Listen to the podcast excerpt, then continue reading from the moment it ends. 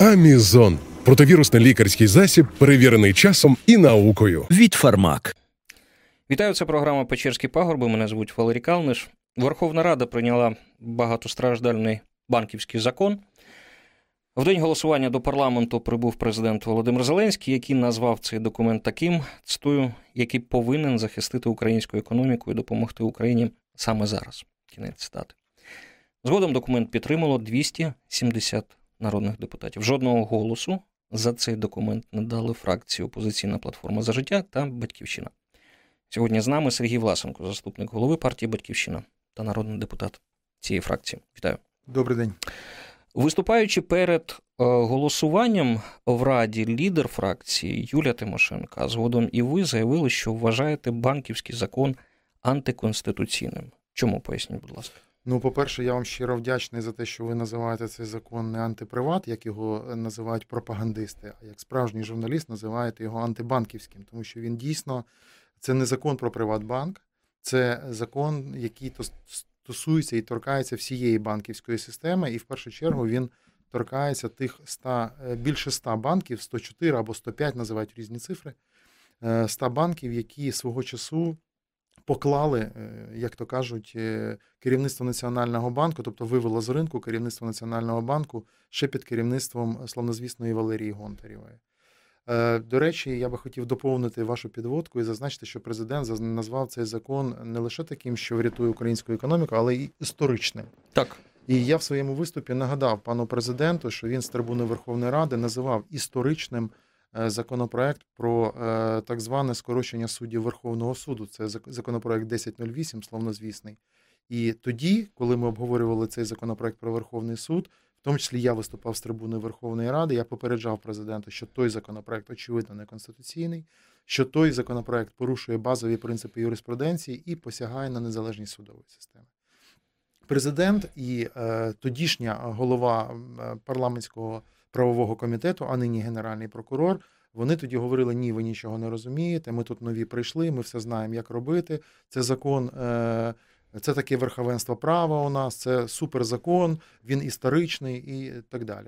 Не пройшло і е, півтора місяця після прийняття, як Венеційська комісія, я думаю, в авторитеті якої ніхто не сумнівається, видала нищівний висновок. Нищівний. Тобто я такого висновка за весь свій свій період перебування в українській політиці не бачив щодо України. Абсолютно нищівний висновок, яким було розкритиковано цей законопроект.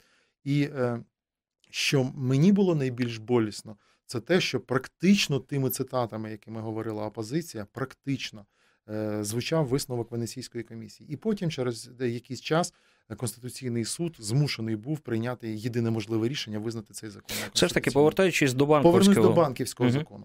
Ми зараз теж говоримо про те, що цей закон, чому я так багато згадував про закон 1008, тому що відбувається повне дежавю. Тобто, ми зараз теж говоримо, що закон банківський абсолютно очевидно неконституційний. Чому? Лише декілька прикладів. Ну, по-перше, цей закон розповсюджують на ті правовідносини, які вже відбулися. Тобто, це називається зворотня дія закону в часі юридичною мовою. Це прямо заборонено українською конституцією, окрім випадків, коли такий закон покращує положення громадян. Тобто цей закон, очевидно, не покращує положення громадян, а відтак він не може бути розповсюдженим, не мати зворотню дію в часі. Це перша позиція. Друга позиція. Е, е, ви знаєте, у нас часто плутають ключовий принцип правосуддя. Принцип правосуддя це не лише впіймати злодія. Якщо у вас, вибачте, е, вкрали е, гаманець, то задача правосуддя не лише посадити злочинця, це додаткова, до речі, історія, а ключова річ повернути вам ваш гаманець. Тобто, це юридичною мовою називається ефективне відновлення порушених прав. Що ж говорить цей закон? Цей закон говорить майже дослівно наступним чином: навіть якщо буде доведено в суді, що Національний банк незаконно прийняв рішення про ліквідацію комерційного банка, будь-якого зверніть увагу. А також буде доведено, що завдяки цим діям було завдано шкоди власникам, і також буде доведено, що на цей момент ще банк не ліквідований, ви не можете відновити контроль над цим банком. Тобто це повний абсурд. Це це не має нічого спільного з юриспруденцією. Третій момент. Е, у нас в, е, в е, процесі, окрім позивача і відповідача, тому що е, ключовий принцип судового процесу це рівність сторін, коли відповідач і позивач рівні, мають однакові права, і вони доводять суду кожен свою позицію, і суд, ґрунтуючись на їх аргументах, приймає рішення, хто правий, хто не правий. Так от, окрім позивача і відповідача, у нас з'являється супервідповідач. Супервідповідач. Це Національний банк України, який наділяється супердодатковими повноваженнями. Ну, зокрема, зокрема, якщо ви судитесь з Національним банком, то е, суд зобов'язаний згідно з цим законом керуватися висновками Національного банку. Ну тобто, ви судитесь uh-huh. з Національному банк, з Національним банком, а суд зобов'язаний керуватися його позицією. Ну, у мене просте питання: навіщо в суд ходити? Дивіться, а, ці м, страсті.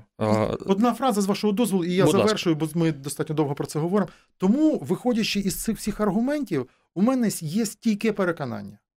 Всі, хто протягує цей закон в такій редакції, допомагають колишнім власникам всіх комерційних банків, включаючи Приватбанк, швидко отримати очевидне рішення Конституційного суду, захистити свої права в судах за межами України, отримати величезні компенсації і прийти з цими вимогами до держави Україна.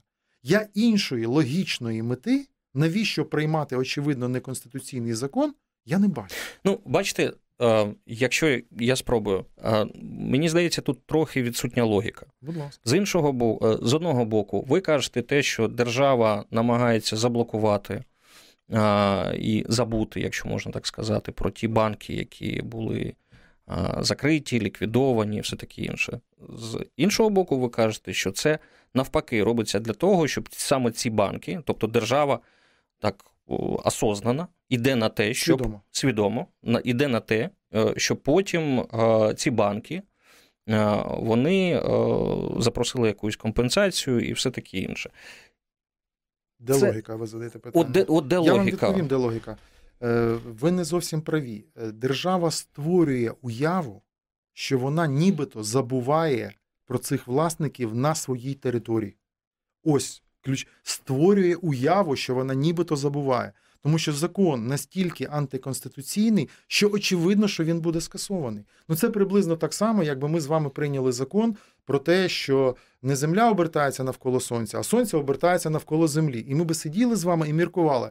А дивіться, ну це ж а навіщо ж вони це зробили? Ну для того, щоб створити уяву. Ні для чого іншого. Але кінцева е, ціль і кінцевий бенефіціар, е, хто е, в в цій історії? І дивіться, Кінцев, кінцевим ну, так, бенефіціаром є Міжнародний валютний фонд і наші зовнішні кредитори, яких чомусь ми помилково називаємо нашими закордонними партнерами. Тому що партнер і кредитор це дві. Що вони намагаються, якої мети вони намагаються за вашу логікою досягти тут? За моєю логікою, вони досягають дуже дуже простої і зрозумілої для них мети, якої вони, на жаль, досягали в Україні останні ну 5 років, так як мінімум, або вже 6. Е, мета дуже проста: в цьому році виплати зовнішнім кредиторам е, за даними українського державного бюджету складають близько 17 мільярдів гривень, тобто близько 500 мілья... 17 е, мільярдів доларів. Пробачте, це близько 500 мільярдів гривень, що складає близько 20... від 25 там, до 27% відсотків держав... державного бюджету. Звичайно, що вони хочуть забезпечити погашення е... цих запозичень.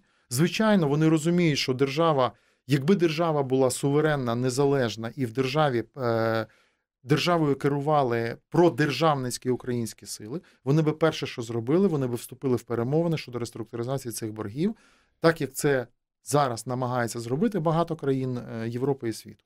Тому що епідемія, е, пандемія коронавірусу дає для цього всі підстави. Але при цьому запорукою прийняття цього закону є саме те, що МВФ надасть Україні гроші.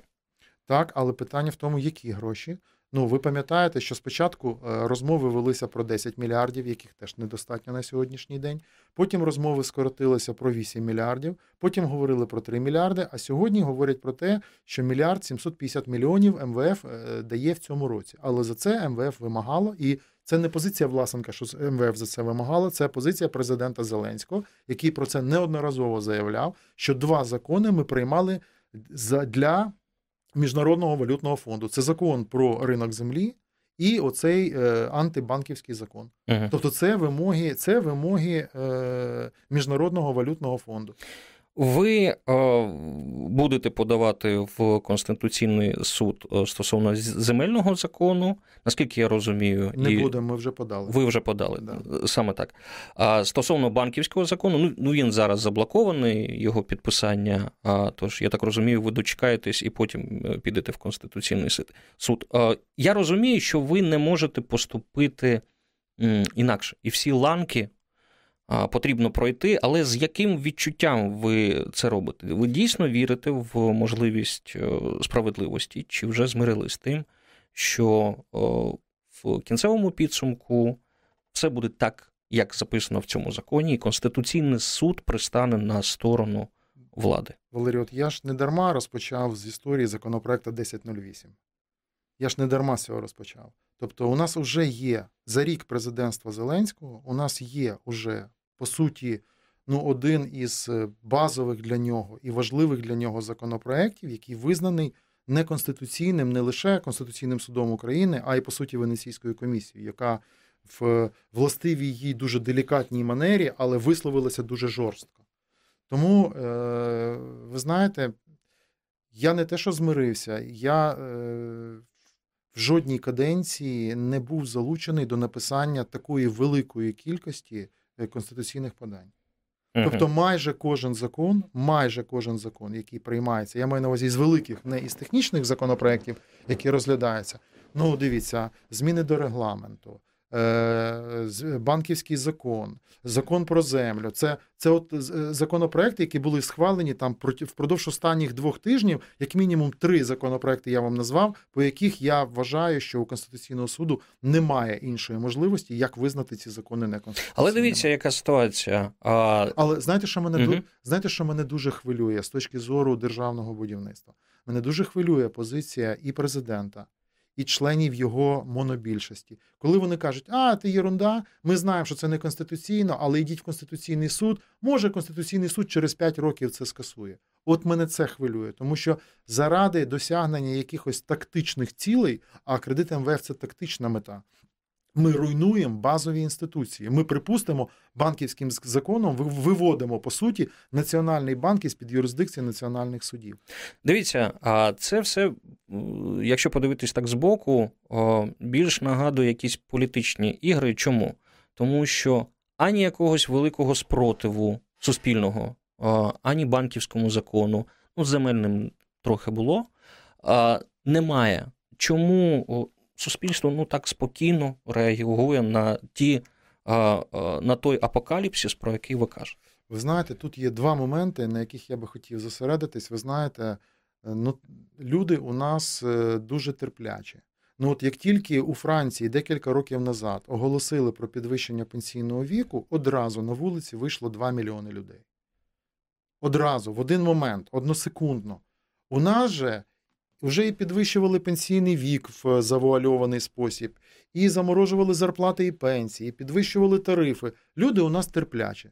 Це це перша теза. І друга теза, я вам хочу нагадати, що люди так само не вийшли на вулиці 30 вересня 2010 року, коли Конституційний суд в неконституційний спосіб змінив Конституцію. І Віктор Янукович тоді отримав повноваження, на які його ніхто не обирав. Теж люди в той момент на вулицю не вийшли. Але це мало накопичувальний кумулятивний ефект, і люди вийшли на вулиці в листопаді 2013 е, року. Добре, давайте зробимо паузу. Це програма Печерські пагорби. Сергій Власенко, заступник голови партії Батьківщина, народний депутат від цієї фракції. У нас в студії. Реклама новини продовжимо. Продовжуємо програму Печерські пагорби. Сергій Власенко, заступник голови партії Батьківщина, народний депутат. У нас в студії ще одне питання стосовно банківського закону. Ви не, ви неодноразово казали, що у вас є свій альтернативний варіант, який законопроекту, який був би присвячений, був присвячений саме Приватбанку. Якщо б його прийняли, що саме передбачав, передбачав і на що Ігор Коломойський міг розраховувати, а на що не міг би розраховувати? Це питання ж не в Ігорі Коломойському. Е, закон, який запропонувала Батьківщина, він, е, він передбачав що якщо е, буде визнано, що націоналізація будь-якого банку відбулася в незаконний спосіб, якщо Національний банк зловживав своїми повноваженнями на ринку, перед тим, і якщо є судове рішення про те, що це відбулося в незаконний спосіб, і якщо є судове рішення про те, що власники можуть відновити свій контроль над таким банком, то відновлення контролю можливо лише після того, як власники погасять державі ті збитки, які нанесені їх діям цьому банку. Угу. От наша була позиція. І ми в такий спосіб захищали і українську державу, яка робила в тому числі рекапіталізацію е, Приватбанку, якщо ми на цьому прикладі з вами це обговорюємо, а також вкладників цього банку. І ми вважаємо, що це принцип був би законним і коректним, тому що не порушувалися би принципи е, відновлення прав тих, чиї права порушені, але не порушилися би права і держави в такому випадку.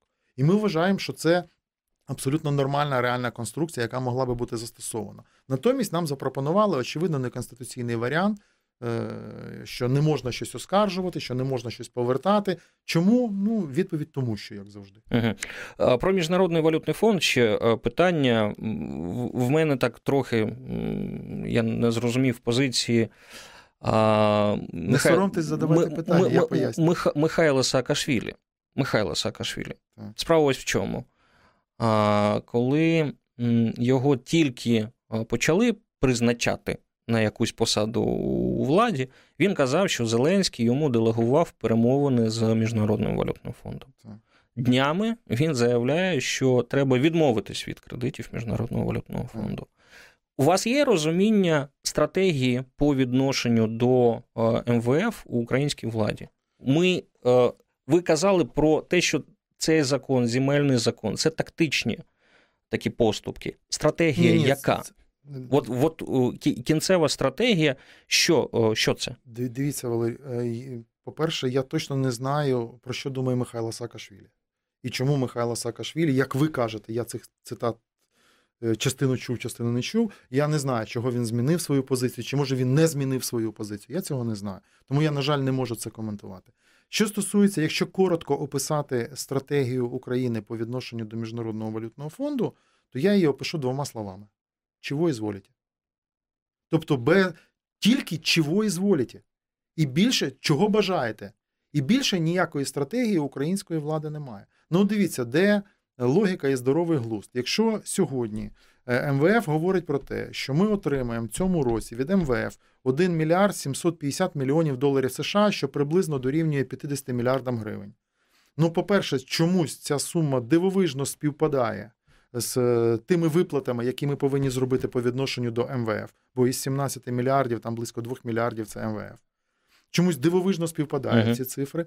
По-друге, е, і ще одна цифра: за станом на сьогоднішній день, після секвестру, дефіцит бюджету 300 мільйонів, а ми отримуємо лише 50. Мільярдів. Мільярдів, вибачте, так. Да. Е, у мене просте питання: а 250 мільярдів ми звідки візьмемо для того, щоб е, дефіцит бюджету покрити? І абсолютно очевидно, коли, до речі, ми ви сказали, що президент заявив, що це е, гроші для економіки, це не гроші для економіки. Тому що МВФ чітко заявив, що це гроші для е, закриття частини дефіциту державного бюджету. Це не гроші в економіку, це не, не інвестиційні гроші. Це ті гроші, які вже розписані по бюджетних статтях, і які підуть на утримання державного апарату, на виплату е, якихось бюджетних, е, бюджетних асигнувань і так далі. Тобто це не є кошти в економіку, це є кошти на налатання дірок в державному бюджеті. А у мене просте питання. Ну добре, продамо, ну не добре, але продамо землю ми е, для МВФ.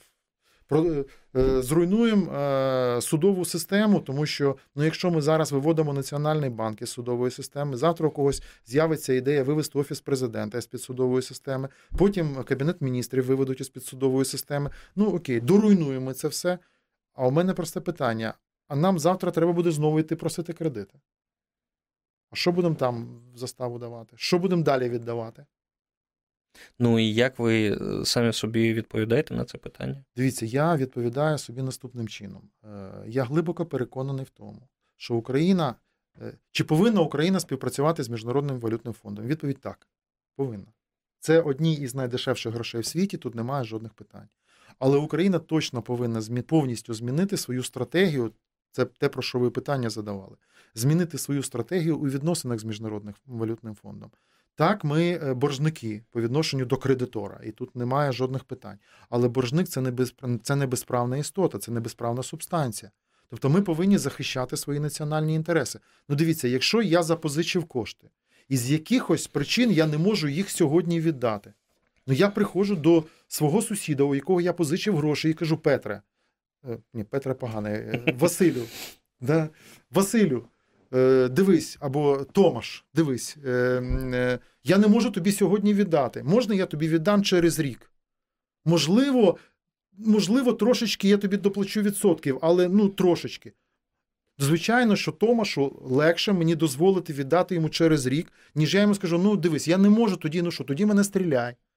Тобто, а а ми робимо по-іншому. Ми ми приходимо каже, ні, дайте нам гроші, щоб ми віддали вам відсотки, а Основний борг ми вам будемо ще винні. Ну це ж абсурдна логіка. До речі, ми так підійшли. Я хотів до на, Томаша? на на останок. Ні, до Томаша, що до нього підходити. Він займається бізнесом, я так розумію, дуже добре займається бізнесом. Я маю на увазі про. Ми не зустрінемось вже там наступного тижня. Я що маю на увазі? Що річниця президента Зеленського. Угу. І ось я хотів вас питати, саме тому, що ми не зустрінемось, які ви е, зробили висновки за цей рік? Як ви оцінюєте діяльність президента е, за цей рік? Ви знаєте, я е, вибачте, що напевно процитую самого себе, це не дуже не дуже вічливо. Після першого туру президентських виборів я зробив низку публічних заяв, зміст яких зводився до наступного. В другий тур президентських виорів 2019 року в Україні вийшли люди обидва, які не підготовлені до державного управління. На жаль, я е, виявився правий. На жаль, ми не побачили навіть е, виконання навіть першої обіцянки президента. Бо якщо я дозволю собі процитувати по пам'яті передвиборчу програму, Перший закон, який я внесу, це буде закон про народовладдя. По всіх ключових питаннях я буду радитись з українським народом і лише після цього приймати важливі для українського народу рішення. Причому слово сполучення український народ, обидва слова написані з великої літери. Але ми не отримали закон про народовладдя. Всупереч волі українського народу було проголосовано під час карантину закон про е, продаж сільськогосподарської землі. Перший закон, е, який ем, президент вважав реформаторським і важливим, уже визнаний неконституційним. Ну, на жаль, от от така у нас тенденція. Єдине, що е, знов таки це скоріше відноситься не до президента Зеленського. Чи був позитив? Ну, от я я скажу, що е, у мене були такі трошки негативні очікування від керівництва Верховної Ради, але як для мене на сьогоднішній день голова Верховної Ради справляється зі своїми обов'язками значно значно краще, ніж його попередник на цій посаді, і це я вважаю позитивом. Ага. І голова Верховної Ради, я думаю, що насправді. Е, якісь мої позитивні оцінки не додадуть йому в команді Зеленського. Але я не можу цього не сказати, що голова Верховної Ради на сьогоднішній день робить спробу дотримуватись регламента. Він робить спробу там, де це ну там, де це можливо для нього, як для голови Верховної Ради. Він робить спробу балансувати і шукати якісь консенсуси і компроміси. І, до речі, низка низка законів, які були прийняті в першу частину карантину, вони були прийняті. Е, тому числі завдяки позиції керівника Верховної Ради, який робив спробу балансувати між всіма політичними силами. А повертаючись до негативів, такого балансу у нас дуже мало. Е, монобільшість чомусь вирішила, що вони отримали карт-бланш на все. Монобільшість вирішила, що вони можуть робити все, що завгодно, але це їхнє бажання робити все, що завгодно, помножено на тотальну некомпетентність. І тому часто густо ми отримуємо законопроекти, які ми через е, місяць, через два, через три змушені змінювати, або які, як законопроект 1008, визнаються. Взагалі була хоч е, якась перспектива, е, що після виборів президентських, після потім виборів парламентських, батьківщина співпрацювала би. З монобільшістю батьківщина була би представлена в урядових структурах. Це, це, це два різних питання. Ну, дивіться, дивіться, але ми, я просто хочу нагадати, е, ми е, спершу е, насправді ми підтримували все, що було записано в передвиборчій програмі Володимира Зеленського. Все. Ну, або майже все. Тобто я я не пам'ятаю зараз по пам'яті, я не можу сказати, що би із його е, принаймні ключових обіцянок. Ну хіба ж ми проти закону про народовладдя? Звичайно, ми за. Хіба ж ми проти того, що весна прийде, сажати треба? Ну, звичайно, да, що всі, хто винен в розграбуванні української армії, в тій шаленій корупції, яка була в Україні, вони повинні нести відповідальність. Ми це все підтримуємо. Підтримували. І, звичайно, ви пам'ятаєте із заяви нашого лідера Юлії Володимирівни Тимошенко про те, що ми готові підставити плече. Ми неодноразово передавали і публічно, і не публічно е, Офісу президента наші напрацювання, зокрема, е, програму Новий курс. Зокрема, я вам скажу більше, е, ну, ми готували під час президентської кампанії, ми готували низку президентських указів, які пов'язані із відновленням справедливості в питанні тарифів. І ми ці напрацювання, які ми готували для себе, ми їх передали президенту Зеленському обраному, для того, щоб він виконав ті обіцянки, які він на себе брав. На жаль, президент обрав іншу тактику. Президент е, е, президент почав робити те, що він те, що він робив. Президент почав не прислухатися до думки українського народу. Президент почав здійснювати дії, які я з людської е, точки зору ну, можу назвати дещо ну, такими близькими до шахрайства. Ну, припустимо, розуміючи, що карантин, розуміючи, що люди не можуть вийти під Верховну Раду протестувати, протягуються найбільш резонансні е, і найбільш контроверсійні, і найбільш несприйнятливі в суспільстві законопроекти.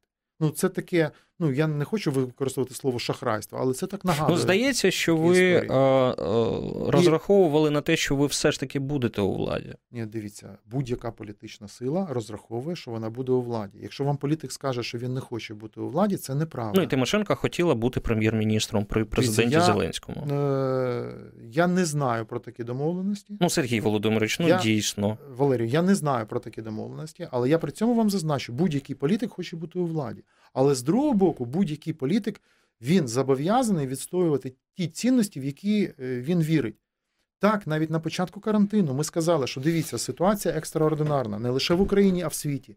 Ми готові під час карантину, відклавши політичні амбіції, відклавши якісь речі, які не є принциповими, бо ми не готові поступатися принциповими речами. Ми готові допомагати. Ми не хочемо в уряд, ми не хочемо. Тимошенко сказала, я не буду прем'єром. Тобто це були публічні заяви, але ми готові були поділитися досвідом. Ну, послухайте, у уряду Тимошенка була е, історія е, протистояння з світовою фінансовою економічною кризою 2008 року. І навіть наші опоненти змушені визнавати, що тоді уряд діяв ефективно.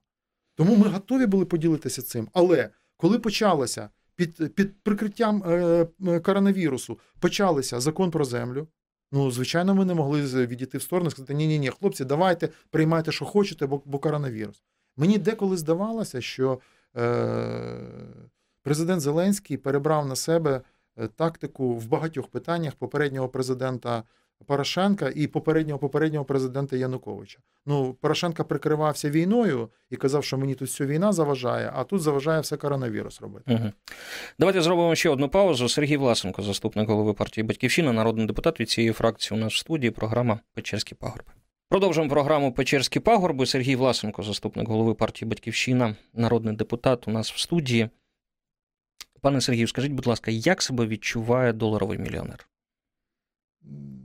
Нормально. Нормально? Да. Ну, щось змінилось Ні. в житті? Ні. А повинна була? Ну, ви доларовий мільйонер, не, не я. Я нічого не змінилось. Ви знаєте, я до приходу в е, велику політику, хоча це було 11 років назад, я працював в е, юридичній компанії номер 1 в Україні. Е, а, а ідеологія нашої компанії була е, платити податки. Ми були платник, великим платником податків. Ми отримували великі заробітні плати.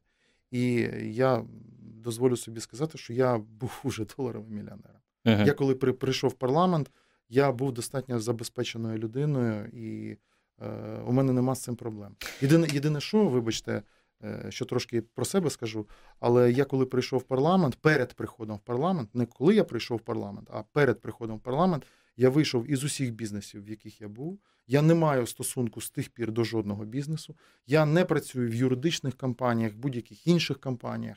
Мої родичі не мають бізнесу, я не передав свою частку мамі чи, чи комусь іще. Тобто я вийшов із бізнесу. Я зробив так, як вважав це е, за потрібне, виходячи із своїх світоглядних позицій. Тому доларовим мільйонером я вже був. Все ж таки, е, якщо в рамках допустимого е, можна пояснити от появу цих е, 5,5, якщо я не помиляюсь, мільйонів доларів Угу. від е, американського, я так розумію, це була юридична компанія. Е, Що це була за справа, умови? в межах допустимого. Так. Е, Всі коментарі вже були з цього приводу дані і мною е, публічно, і Юлію Володимирівну Тимошенко були дані публічно. Додати до цього мені нема чого. Якщо можна повторити, тому що на радіо вони не пролунали. Юлія Володимирівна отримала ці кошти в якості компенсації за її політичні репресії в період 2011-2014 років від резидента Сполучених Штатів Америки. Е, Більше, на жаль, е, в зв'язку з певними обмеженнями в законодавстві США, а також обмеженнями пов'язаними з цією угодою, розголосити немає можливості. Я для слухачів поясню, що е, ця інформація з'явилась, ну там, скажімо так, декілька днів тому. 4 травня. 4 травня, так. Нью-Йорк Таймс написала, що американська фірма Skadden, Erbs, Slate, Manager and Flom, вона в 2012 році підготувала звіт Мін'юсту у справі Юлії Тимошенко. Так ось саме е, ця компанія, за даними Нью-Йорк Таймс, виплатила 11 мільйонів доларів. Я так розумію, це було досудове е, Так, на стадії досудового врегулювання. На Так, Вибачте, це я готовий підтвердити. Мгм. На стадії досудового Так. врегулювання. Дуже цікавий був е, тоді доклад. Е, Я пам'ятаю, я дивився його і, готуючись до ефіру, до речі, знайшов прес-ліз Мін'юсту від 2012 року, де вони казали, що е, це і, і звинувачення Тимошенко були, вони стосувалися, до речі, Нафтогазу. Е, І вони були законні, і поведінка Тимошенко заслуговувала би в інших юрисдикціях більш суворого покарання. Ну, була цікава така справа.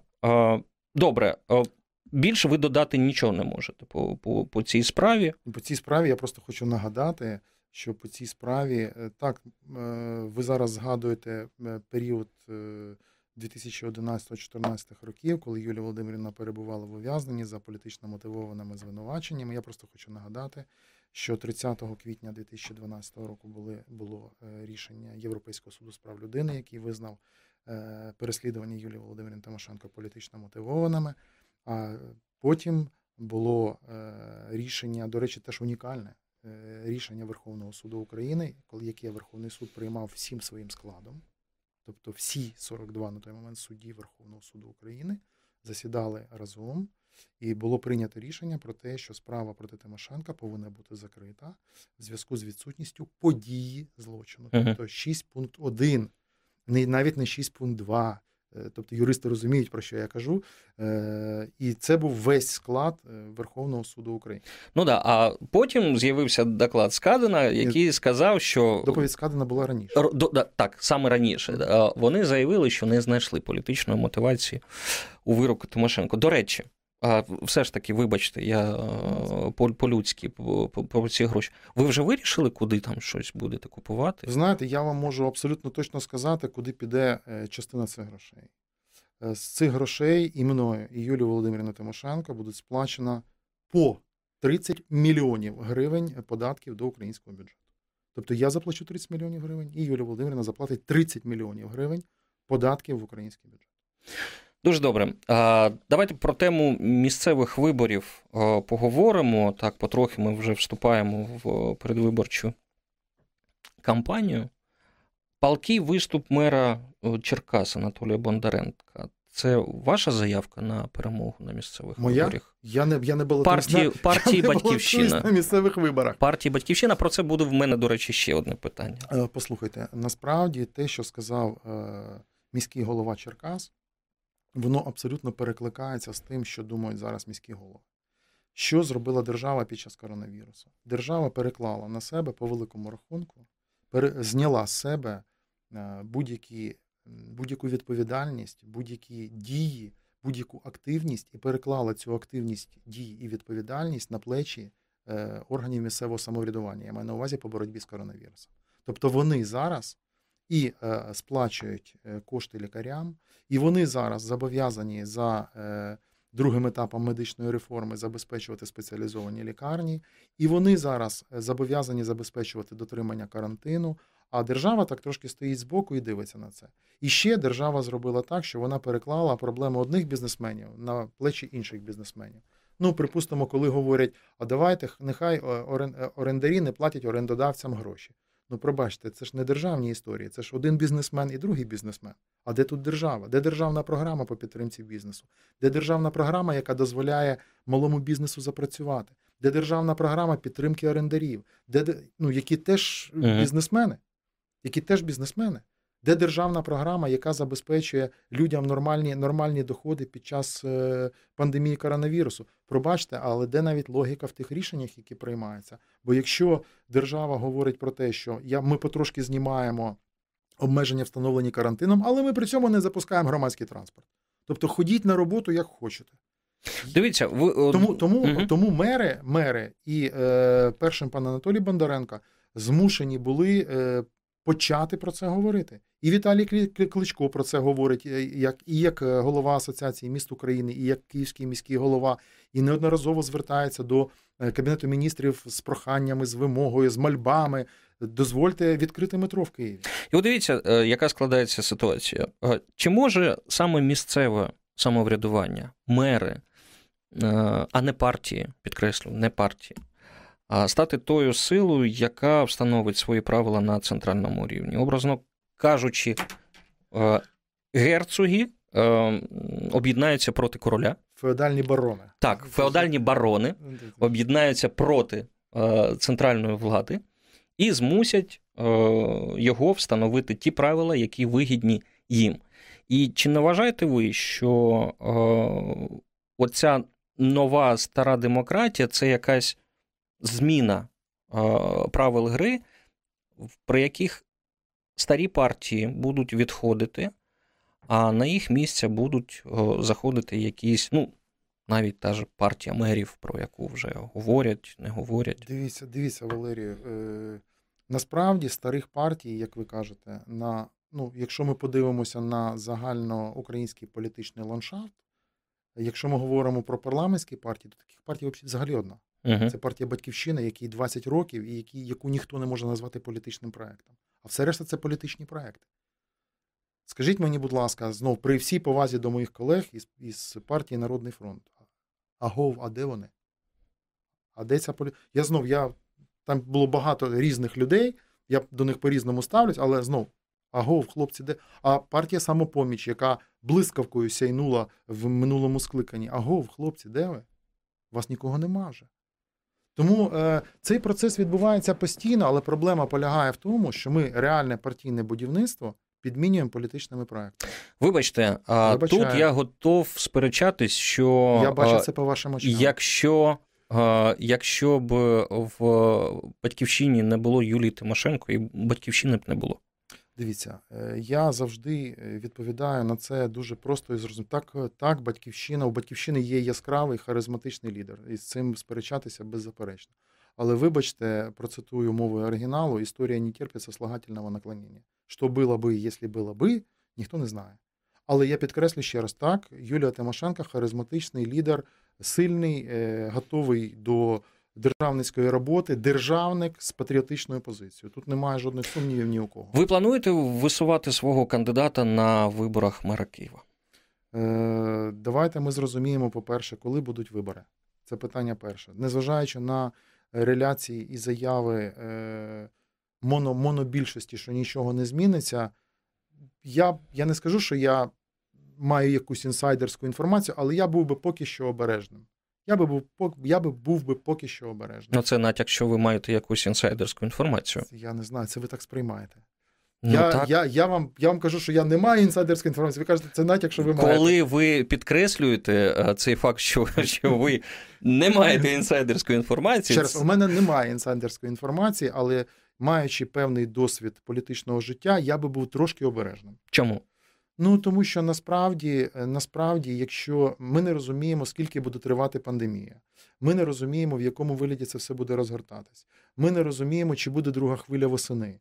Ми не розуміємо, яка, якщо вона буде, яка ця хвиля буде. І абсолютно очевидно, що можуть. Ну, є принаймні достатньо факторів, які дозволяють нам стверджувати, що можливо створення ситуації, за якою вибори будуть неможливими. І це я кажу не про політичні фактори. Я поки що політичні фактори вивів за дужки.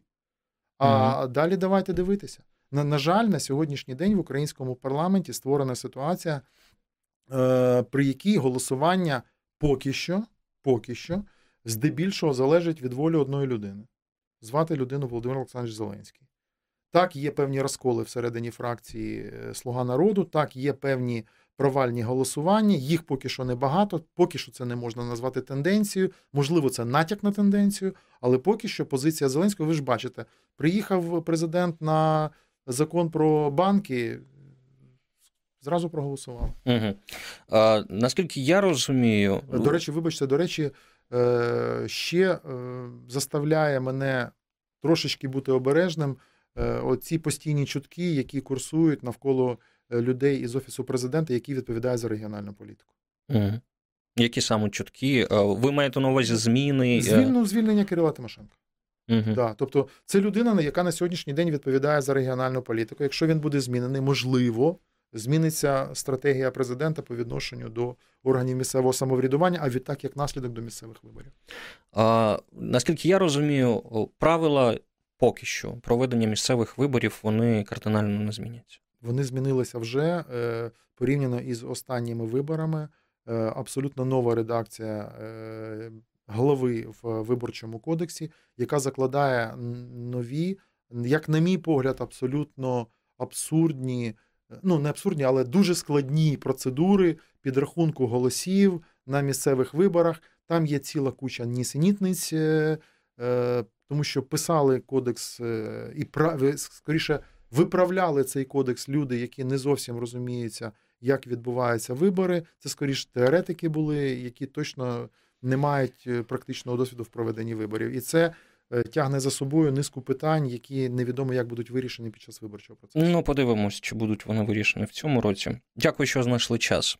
Це була програма Печерські пагорби. Сергій Власенко, заступник голови партії Батьківщина, народний депутат цієї фракції, був гостем цієї програми. Її провів Валерій Калниш. Дякую, що слухали.